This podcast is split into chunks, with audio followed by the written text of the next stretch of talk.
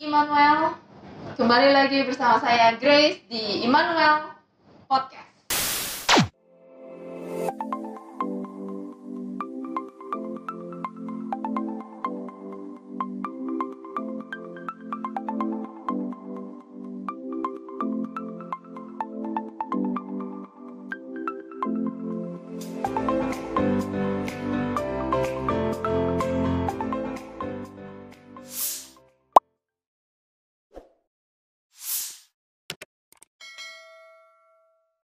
Salam sejahtera, salam sehat semua. Sekarang saya ditemenin oleh Dr. Maria Clarissa Yunike SPKGA. Betul ya dok ya? Betul. Selamat siang dokter. Siang Dokter Grace. Sehat? Sehat, puji Iya. Tuhan. Puji Tuhan.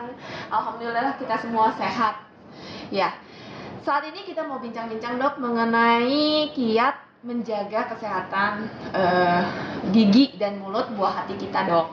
Iya. Eh, terutama di saat pandemi COVID-19 ini. Karena kan apa namanya ada awal-awal himbauan kalau misalnya ke rumah sakit eh, kalau nggak perlu-perlu amat jangan gitu ya Iya, betul, seperti betul. itu. Nah dok, eh, kira-kira nanti kita akan bahas ya dok ya. Kapan waktunya kita ke rumah sakit? Kapan waktunya kita ke dokter gigi? Kapan nih ketemu dokter Iya. Maria di rumah sakit Immanuel ya? Iya. Awal-awal, hmm, gimana sih dok? eh, sebenarnya tahapan cara bersihin gigi dan mulut mulai dari anak kita masih bayi. Kan bayi kan hanya minum ASI ya Iya. mm. gitu ASI atau PASI itu kapan mulai bersihin gigi dan mulutnya dok? Iya, sebenarnya sih eh, untuk bersihin gigi itu dari awal ya, dari lahir itu Oh, udah bisa. Dari gitu. lahir? Iya, dari lahir. Oh, Karena kan begitu bayi lahir minum ASI dong. Iya. Nah, itu kan pasti kotor. Biasanya pernah lihat kan Mm. kalau gigi em, lidahnya putih-putih. Iya. Nah, itu sudah bisa kita bersihkan. Oh. Kalau misalnya belum ada gigi nih, Mm-mm. pertamanya usia 0 sampai 6 bulan bisa Iya. kita gunakan kain kasa steril. Oh kain kasar. Iya, kain kasa terus dililit di tangan, Di- terus kita usap. Iya. Mm, kita usap ke gigi sama ke lidahnya gitu. Perlu nggak pakai air teh nih dok? Air teh. Iya katanya oh, nih. saya Ah. baru pernah dengar tuh. Oh jadi cukup kasa saja iya, ya? kasa kalau perlu air hangat aja sih, Air air, hangat. putihan. Jadi Iya. Eh, hanya perlu kain kasa dililit ke jari kita ya dok Iya, ya? terus Lalu dioles ke, oles ke gusi sama ke lidahnya. Oh gusi dan Hmm. lidah kalau perlu pakai air hangat, bukan pakai air teh ya dok ya? Jangan deh, jangan teh kan air usah. putih aja belum Iya. boleh ya. Iya benar. Air putih aja nggak boleh terlalu banyak ya. Hmm, Ini iya, juga untuk iya. membasahi kasanya Hmm. saja ya dok ya. Oh seperti itu ya dok. Jadi umur 0 sampai 6 bulan walaupun Iya. nggak ada giginya tetap Hmm. bisa dibersihkan. Selanjutnya nih dok. Nah, selanjutnya setelah ada gigi, biasanya kan Mm-mm. gigi susu itu tubuhnya usia 6 bulan ya. Iya.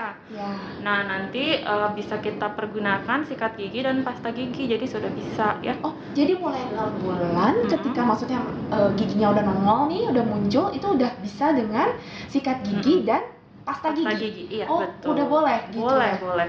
Jadi dari sejak awal udah ada putih-putih, udah ada giginya, Iya. langsung aja ganti ke sikat gigi yang kecil ya. Iya. Jadi ukuran kepala sikatnya disesuaikan oh. dengan mulutnya gitu. Kan ada tahap-tahapnya tuh biasanya step 1, 2, 3 gitu ya. Iya iya. Ah, pakai step 1 dulu, terus udah boleh pakai pasta gigi ya. Banyaknya segimana deh dok? Pasta giginya sedikit aja, sebiji beras.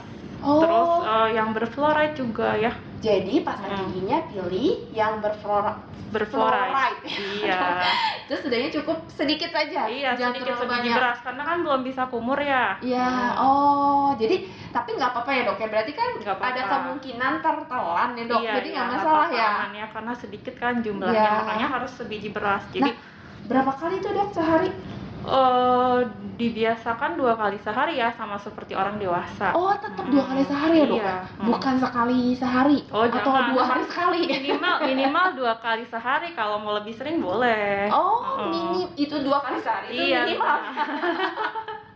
iya jangan Iya, lupa iya. kalau beli pasta gigi yang ada fluoride-nya ya dibaca kan di komposisinya ada, Ada, tuh iya, tulisannya iya. sodium fluoride nah pilih yang seperti itu Jadi yang mengandung pas fluoride. iya Iya. betul nah Gitu.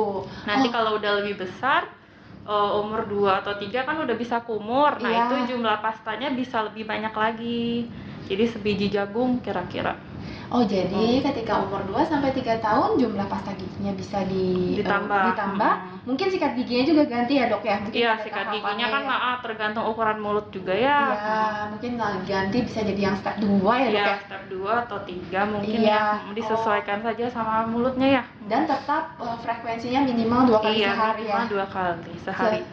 Pagi setelah sarapan, Iya. terus eh, malam hari sebelum tidur. pagi setelah sarapan dan malam hari sebelum tidur iya bisa memangnya kenapa gitu dok kalau kita tuh harus maksudnya anak-anak juga tetap eh, apa namanya tetap harus sikat gigi kan eh, harusnya mah nanti aja gitu memangnya bisa berlubang Oh, atau bisa, bisa, bisa banget. rusak gitu gigi pada iya. anak mm-mm. Karena kan eh, biarpun masih bayi, pertama kan minum ASI, Iya. terus nanti enam bulan kan mulai MPASI iya betul Nah itu kan udah ada makanan masuk. iya Makanan masuk nanti pasti eh, bakterinya juga ada ya di dalam Iya. mulut. Terus nanti oh kalau ada sisa makanan yang nggak Iya. bersih, nanti bakterinya kan makan dari situ. iya Terus kalau bakteri makan nanti dia ada hasil metabolismenya berupa asam. Nah asam itu yang bikin gigi berlubang. oh Jadi banyak banget kejadian anak belum 2 tahun tapi gigi depannya biasanya udah bolong gitu. Karena biasanya suka nggak disikat sama orang tuanya, biasanya nggak tahu ya oh kalau udah harus disikat gitu. Iya, Hmm. tahunya mungkin dia banyak eh, orang tua di sini yang menganggap belum perlu sikat gigi. Iya, mentang-mentang masih kecil atau Iya, belum bisa benar. kumur gitu Iya, ya. padahal nggak kumur juga nggak masalah Iya, ya. lebih, apa-apa. iya, Mu- eh, apa namanya disesuaikan aja pasta Iya. giginya kalau dia belum lancar ya dok ya Iya, kumurnya. ha, ha, ha. Oh jadi bisa berlubang juga bisa rusak. Bisa. Nah bahayanya apa sih dok kalau misalnya eh, gigi dibiarkan berlubang?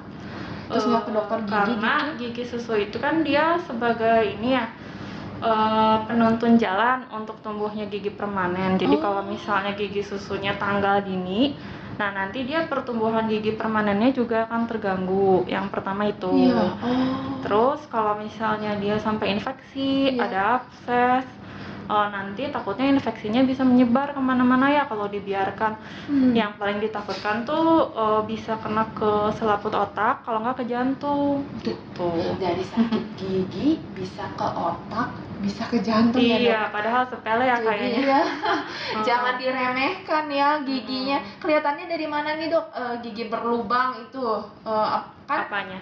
Anak juga mungkin mengeluhnya nggak jelas ya Oh, sama iya. orang tuanya ya. Mama gigi saya bolong kan nggak mungkin gitu ya. Mama saya sakit gigi yang mana giginya? Iya. Kadang-kadang juga eh, belum tentu terlalu jelas ya. Kita Iya, tahunya dari mana ya dok bahwa gigi anak kita tuh udah menunjukkan masalah dan perlu eh, konsultasi ke dokter gigi.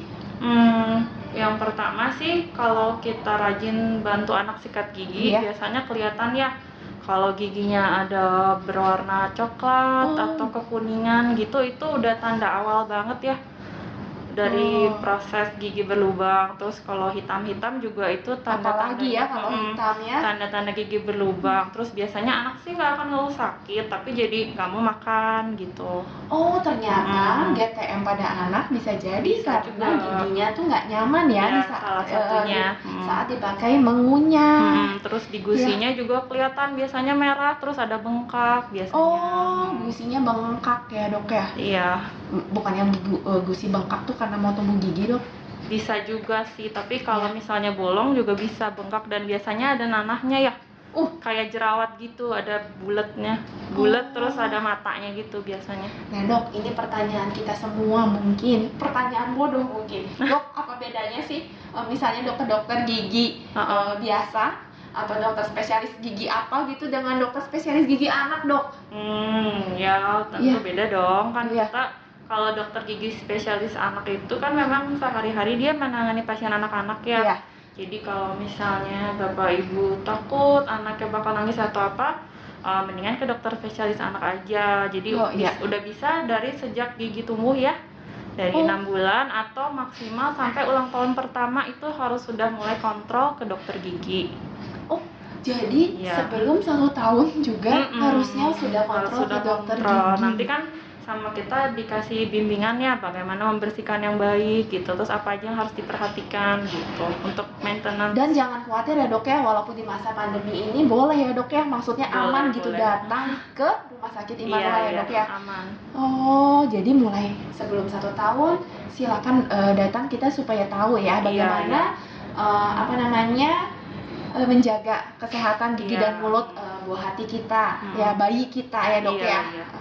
Karena kan kadang-kadang kalau tahap awal gigi berlubang itu kan suka nggak kelihatan ya. Kadang-kadang lubangnya kecil, anak juga belum ngeluh tapi ternyata udah berlubang gitu. Nah kalau sering kontrol kan jadi ketahuan ya. Oh. Kalau penanganannya lebih cepat, eh, jadi biasanya tahapannya juga nggak sepanjang kalau misalnya udah terlambat, udah rusak gitu.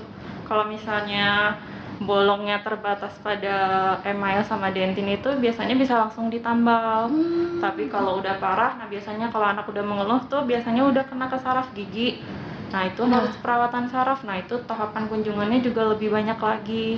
Jadi Oh. memang harus sebaiknya kontrol 6 bulan sekali biar kalau ada apa-apa langsung ketahuan. Jadi kontrol pada apa namanya pada bayi kita itu pada anak kita itu mulai dari umur eh, 6 apa, bulan, enam bulan. pas gigi pertama tumbuh Gigi itu udah bisa tumbuh. dibawa. Iya. Jadi jangan tunggu sampai sakit. Oh, jadi jadi kontrol sejak mulai umur 6 bulan saat eh, apa namanya buah hati kita sudah punya gigi, Iya. lalu eh, minimal 6 bulan sekali. Iya, Jadi setahun dua kontrol kali ya. jadi dalam satu tahun dua kali supaya kita tahu Mm-mm. dan penanganan lebih awal ya. Iya, betul. Dan atas masalah apa namanya gigi anak kita ya, iya, ya? betul, betul. gitu oh Hmm. jadi tadi eh, apa namanya gigi berlubang itu ada mulai dari email Mm-mm, dentin tadi akar gitu ya dok ya Iya, sampai ke saraf gigi ya, jaringan pulpa namanya. oh nah kalau misalnya sudah mengeluh baru ya Biasanya sih udah kena saraf, jadi harus yang namanya perawatan saraf gigi. pada anak pun ada Iya, dok ada. perawatan saraf giginya Ada gitu juga kok. Oh Dan biasanya kalau perawatan saraf itu kan nggak bisa sekali datang, jadi oh iya 3 sampai 4 kali lah minimal ya. oh jadi tiga Mm-mm. sampai empat kali dan bisa berapa sering tuh dok seminggu sekali seminggu Iya, dua biasa kali kontrolnya setiap minggu. jadi seminggu sekali Iya. minimal 3 Mm. sampai 4 kali ya dok kalau Mm. udah kena Iya. uh, saraf. Jadi jangan sampai Iya. kena uh, apa namanya sarafnya gigi, ya. iya. Oh, jadinya jadi kalau misalnya mungkin anak kita tadi dokter bilang kalau misalnya udah ada gangguan pada Mm. giginya itu biasanya anaknya jadi rewel ya dok ya. Mm. Terus udahnya nggak mau makan GTM gitu ya Mm. pada uh, karena dianya mungkin ngerasa nggak enak ya iya, kalau ketika nyaman, tapi kan nggak tahu mau ngeluhnya apa, sakit belum tahu kan. Iya, oh gitu dan kalau misalnya mau lebih jelas lagi datang ke dokter spesialis gigi anak Iya. dokter Maria di rumah sakit Immanuel Boleh. dok. eh, closing statement dari dokter nih, kira-kira Iya. untuk eh, misalnya ayah bunda nih di rumah, para orang tua di rumah supaya kesehatan eh, buah hati mereka lebih terjaga walaupun masa pandemi gitu, jadi Hmm. nggak semua terlambat. terlambat. Ya. Ya pada prinsipnya sih kalau menurut saya lebih baik mencegah ya daripada mengobati. Iya. Jadi sebenarnya ka- kalau gigi berlubang itu atau yang disebut dengan karies gigi itu bisa banget loh dicegah gitu. Jadi nggak usah tunggu sampai berlubang baru ke dokter gigi. Jadi bisa dilakukan perawatan sendiri di rumah seperti misalnya menyikat gigi tadi ya Iya. yang udah dijelaskan dua kali sehari. Terus juga dengan cara mengurangi konsumsi makanan atau minuman yang manis, Iya, yang tinggi gulanya Iya. gitu. Sama rajin kontrol gitu. Iya, tadi jadi jaga kebersihan, sikat gigi tadi dengan kasa dan sikat gigi dengan Iya. pasta gigi. Terus sudahnya kurangi makanan yang manis, Manis, atau ber- iya. eh, ya, Atau lengket. lengket seperti itu dan yang ketiga kontrol ke dokter Maria. Gimana nih dok? Kalau misalnya mau kontrol ke dokter Maria, kapan Kalau- aja nih jadwal prakteknya dok? Eh, saya hari Selasa pagi dari jam 9 sampai jam 2 Iya. Terus hari Kamis siang dari jam 2 siang sampai jam 5 Kalau yang pagi hari Selasa, kalau yang siang sampai sore itu yang hari, Hari eh, Kamis. Kamis. Iya Thank you dokter Maria. Terima kasih kesempatannya Iya, terima kasih Sobat Immanuel. Jumpa lagi di Immanuel Podcast.